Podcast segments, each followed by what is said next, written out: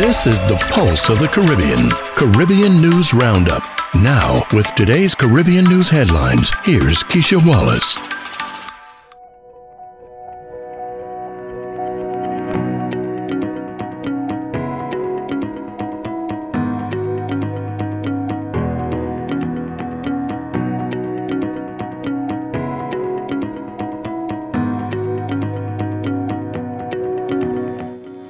Welcome to Pulse of the Caribbean Caribbean News Roundup. Here's a look at some of our Caribbean headlines for today. Western Union Haitian ex presidents face revived suit. Dominica flag vessel sinks after Russian attack. IMF calls for 15 billion this year to manage long-term risk of COVID. Grenada Cooperative Nutmeg Association new markets for its products. Antigua to serve as hub for banana trade and major boosts for Guyana's cricket tourism ahead. These and other stories on today's Pulse of the Caribbean, Caribbean News Roundup for Wednesday, April 6th. We start a report today in Haiti. Bloomberg Law reports that Western Union Company and three former Haitian presidents, including the estate of Jovenel Moise, assassinated in 2021, must face antitrust litigation over an alleged scheme to fix the price of wiring money and calling long distance to Haiti. A federal appeals court in Manhattan, New York, made the ruling last Thursday. Thursday. The U.S. Court of Appeals for the Second Circuit revived the case, overturning the decision by Judge Lashana DeArcy Hall, who held in 2021 that the lawsuit was doomed by the Act of State doctrine because it sought to establish liability based on official sovereign policies of the Haitian government. Judge Michael H. Park, writing for the appeal court, said Hall took too broad a view of the doctrine when she found that it prohibited her from ruling on the propriety of Haiti's official acts. The companies targeted by the lawsuit on behalf of U.S. residents with friends and relatives in Haiti include Unibank SA, Unigestion Holding SA, doing business at Digicel Haiti, Natcom SA, and Caribbean Air Mail Inc. The other ex president's name as defendants are Michael Joseph Martelly and Jocelerme Privert. In its ruling last Thursday, the Second Circuit also reversed Hall's alternative decision to dismiss parts of the case on the quasi jurisdictional grounds that U.S. litigations would needlessly burden overseas defendants, and the case could conveniently be heard elsewhere. Kitts Nevis Observer reports that ship technology uh, Dominican flag motor vessel Azburg sunk after being attacked and damaged by Russian armed forces at the Ukraine port city of Mariupol. The Commonwealth of Dominican Maritime Administration, the flagship's registry, has condemned the sinking of the vessel. While at berth in the port of Mariupol on April 3rd, Azburg was hit by two missile shells. Russian armed forces had fired upon the ship after intentionally shelling it two times, a day previously, stated Dominican Maritime Administration. The crew reported that shelling, bombing, and repeated hits by missiles led to a fire in the engine room. Specific characteristics of firing on the vessel remain unknown, the Maritime Registry said. The crew managed to evacuate and found refuge on board of neighboring vessels. One person was found wounded and received medical assistance. The registry urged the Russian Federation to pull its forces from Ukraine, respecting its obligations under international conventions.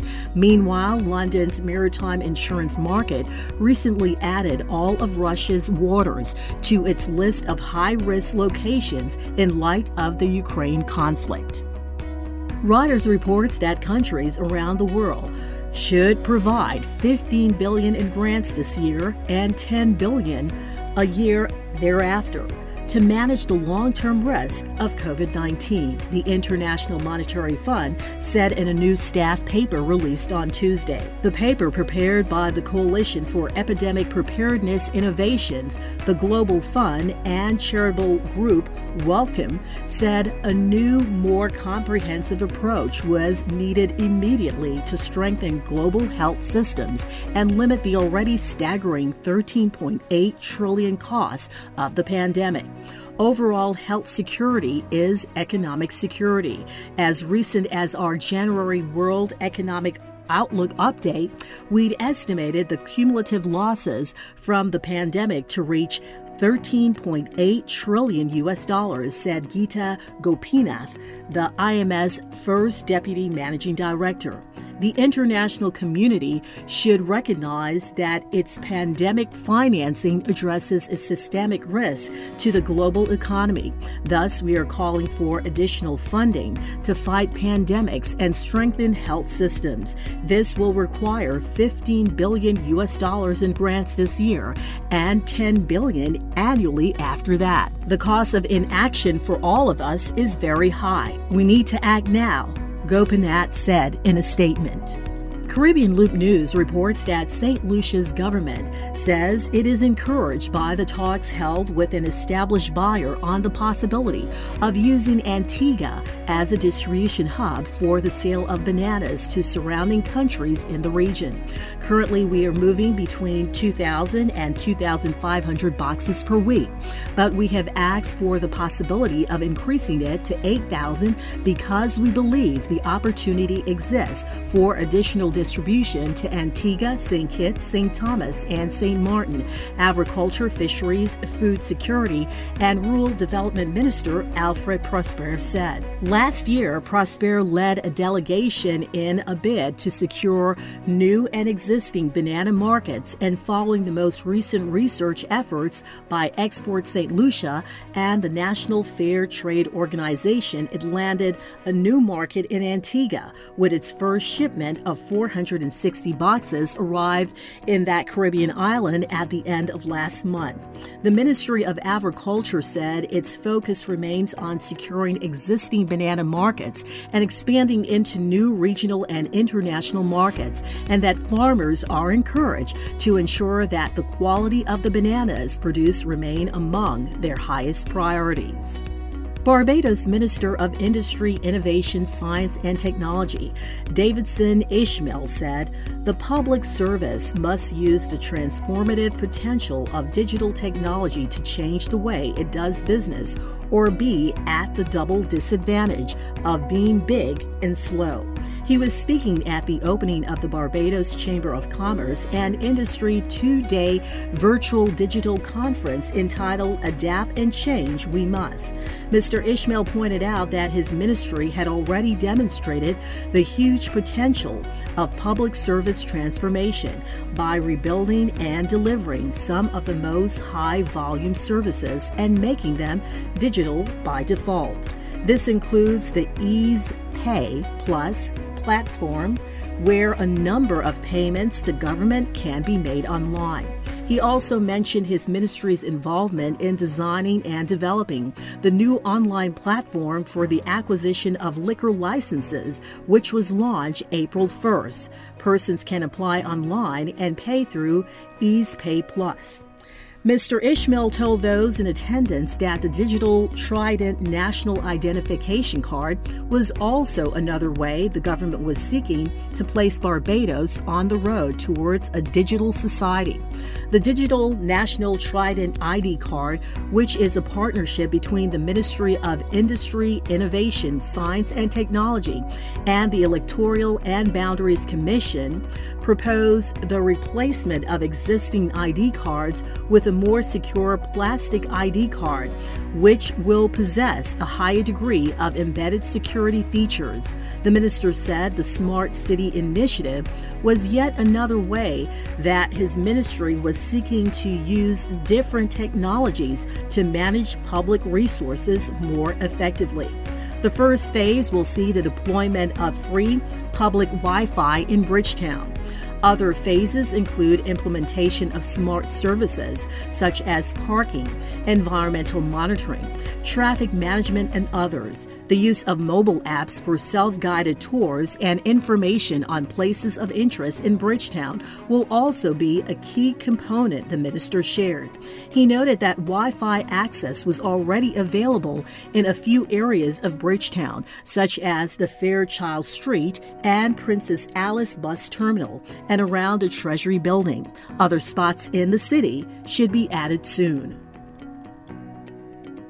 Now Grenada reports that Leo Cato, chairman of the Grenada Cooperative Nutmeg Association, has confirmed that the association has identified new markets for the island's nutmeg and that one of the better markets is in South America. To be specific, we are trading with Argentina. The trade with this South American nation began before COVID 19. Like most markets, we too were also affected by the slowdown of the world's economy by COVID 19. But as the world recovers, we too are recovering. And once again, the Argentina market is almost back to normal, he said. Though he was tight lipped about the direct financial benefits of the association, Cato disclosed that several 40 foot containers comprising different grades of the island's nutmegs are exported to Argentina. And right now, the orders are coming more frequent. So we see this as a good market for our nutmegs, and it's just a matter of time for us to have orders that will be more than what we received before 2020, he added. Besides the South American market, the association has sold nutmegs to India, Dubai, and most recently Israel. The buyers from these territories made contact through the website, and that has resulted in formalizing new contracts. Most of the time, the first order is small, but as time goes on, the order increases in volume, said Cato. Most of Grenada's nutmeg is used in the food industry, and Cato said, We know that nutmeg has various uses, but we are convinced that our nutmeg is mainly used in the food industry for flavoring and preserving. And finally, Barbados Today reports that the Hero Caribbean Premier League has announced its finals will be hosted by Guyana for the next three years starting in 2022. This year's tournament culmination will have its first ever staging in Guyana, and the announced three year long term agreement will now ensure encore presentations in 2023 and 2024. Guyana's 2022 Caribbean Premier Premier League tournament matches hosting will include seven group games and three knockout matches, in addition to the final, which will take place on Friday, September 30th at Guyana's Providence National Stadium. The acquisition of the three year Caribbean Premier League Finals hosting agreement could also serve as a major boost to the cricket related aspects of Guyana's tourism. Before the announcement, Guyana's President Irfaan Ali, a former Minister of Tourism, had already started formulating his administration's plans for the implementation of initiatives that would allow the full capitalization of the obvious and immense tourism boosting potential for its CPL finals hosting. President Ali had early announced that his government, in collaboration with the local private sector, will also stage two weeks of events in the form of a cricket carnival to coincide with the country's hosting of the CPL 2022 playoffs and final. The carnival will celebrate the best that Guyana has to offer, showcasing the country's vibrant music, food, and culture. This has been your Pulse of the Caribbean Caribbean News Roundup for Wednesday, April 6th. I'm Keisha Wallace. For more Caribbean news stories and information, visit us online at pulseofthecaribbean.com. If you found value in this podcast, be sure to like and subscribe wherever you listen to podcasts. And thank you in advance for choosing Pulse of the Caribbean Caribbean News Roundup as your source for Caribbean centered news.